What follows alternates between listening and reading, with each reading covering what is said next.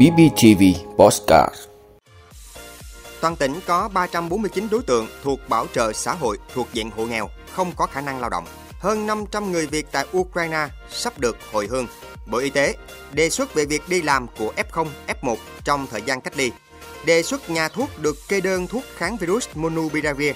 Lô vaccine cho trẻ từ 5 đến dưới 12 tuổi đầu tiên sẽ về Việt Nam trong tháng này. Triều Tiên xác nhận phóng thử nghiệm vệ tinh do thám. Đó là những thông tin sẽ có trong 5 phút trưa nay ngày 6 tháng 3 của BBTV. Mời quý vị cùng theo dõi.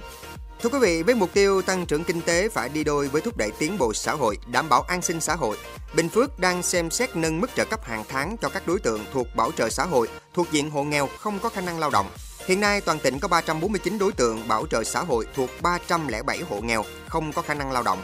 Trước đó, các đối tượng này đã được hưởng trợ cấp theo nghị định của chính phủ tối thiểu là 360.000 đồng một người một tháng vào năm 2021. Tuy nhiên, mức trợ cấp này chưa đáp ứng được mức sống tối thiểu như hiện nay. Do đó, dự kiến sắp tới, Hội đồng Nhân dân tỉnh sẽ xem xét ban hành nghị quyết tăng mức hỗ trợ hàng tháng cho các đối tượng bảo trợ xã hội thuộc diện hộ nghèo không có khả năng lao động giai đoạn 2022-2025. Trong đó, ngoài mức hỗ trợ hàng tháng của chính phủ, ngân sách của tỉnh sẽ hỗ trợ thêm 1,2 triệu đồng một người một tháng đối với đối tượng khu vực nông thôn và 1,7 triệu đồng một người một tháng đối với đối tượng thuộc khu vực thành thị. Việc xem xét để tăng mức hỗ trợ hàng tháng cho các đối tượng bảo trợ xã hội thuộc diện hộ nghèo không có khả năng lao động như liều vaccine tiếp thêm niềm tin, nghị lực, động viên các đối tượng vươn lên trong cuộc sống.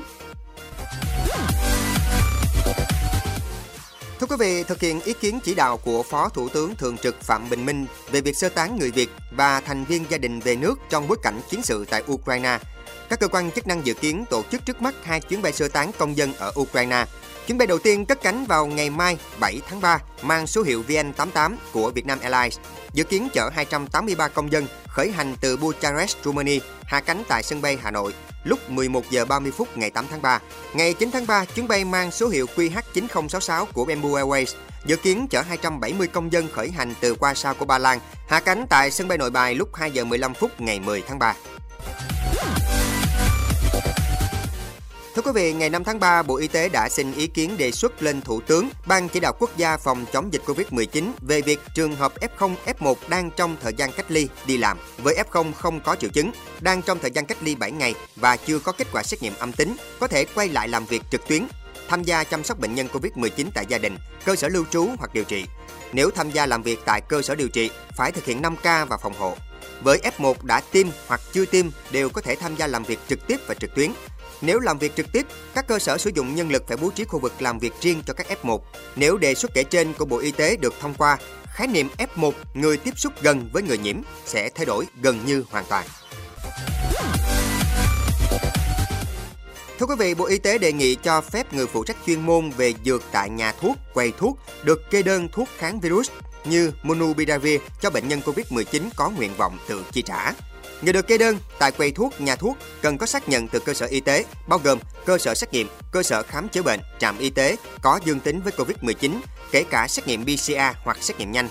Hoặc người bệnh tự quay clip quá trình thực hiện test kháng thể tại nhà, gửi cho người phụ trách chuyên môn của nhà thuốc, quầy thuốc để chứng minh kết quả test dương tính. Người mua thuốc hoặc bệnh nhân cần ký một bản cam kết, trong đó có các thông tin về người bệnh, ngày test, kết quả test, việc sử dụng thuốc theo mẫu kèm bản sao chứng minh thư của người bệnh. Thưa quý vị, các cơ quan chức năng hiện đang triển khai khâu thủ tục để mua sắm gần 22 triệu liều vaccine ngừa Covid-19 cho trẻ từ 5 đến dưới 12 tuổi. Dự kiến lô vaccine đầu tiên cho nhóm trẻ này sẽ về Việt Nam vào cuối tháng 3 với khoảng 3 triệu liều. Lô kế tiếp sẽ về vào tháng 4. Việc triển khai tiêm chủng cho trẻ sẽ bắt đầu từ tháng 4 với nhóm trẻ học lớp 6 và sẽ tiêm chủng tại trường học như trước đây đã tiêm cho trẻ từ 12 đến 17 tuổi. Sau đó sẽ triển khai ở các khối lớp nhỏ hơn, nhưng theo nguyên tắc tiêm chủng cho toàn bộ các khối trong trường và lần lượt giữa các trường.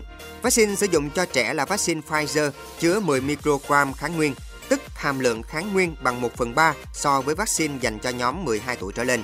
Theo báo cáo ngày 5 tháng 3 của Bộ Y tế, số mắc Covid-19 mới có xu hướng gia tăng nhanh tại hầu hết các tỉnh, thành phố trong tháng qua với khoảng 50.000 đến 75.000 ca mỗi ngày, ngày cao nhất là trên 131.000 ca. Số trường hợp mắc tăng nhiều hơn ở nhóm chưa tiêm vaccine. Trong đó, số mắc gia tăng nhanh ở nhóm dưới 12 tuổi. Tháng 1 năm 2022 là khoảng 18% và tháng 2 là hơn 24%. Thưa quý vị, hãng thông tấn Trung ương Triều Tiên KCNA hôm nay đưa tin nước này đã tiến hành một cuộc thử nghiệm quan trọng để phát triển một vệ tinh do thám, một ngày sau khi có tin Bình Nhưỡng đã phóng tên lửa đạn đạo thứ hai chỉ trong vòng một tuần. Quân đội Hàn Quốc cho hay Triều Tiên đã bắn một tên lửa đạn đạo ra vùng biển phía đông, vụ thử nghiệm vũ khí thứ 9 kể từ đầu năm đến nay. Tên lửa được phóng từ khu vực Sunan bay khoảng 270 km ở độ cao 560 km.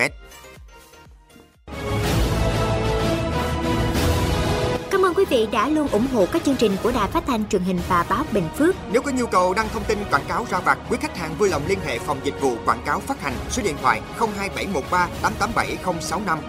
BBTV, vì bạn, mỗi ngày.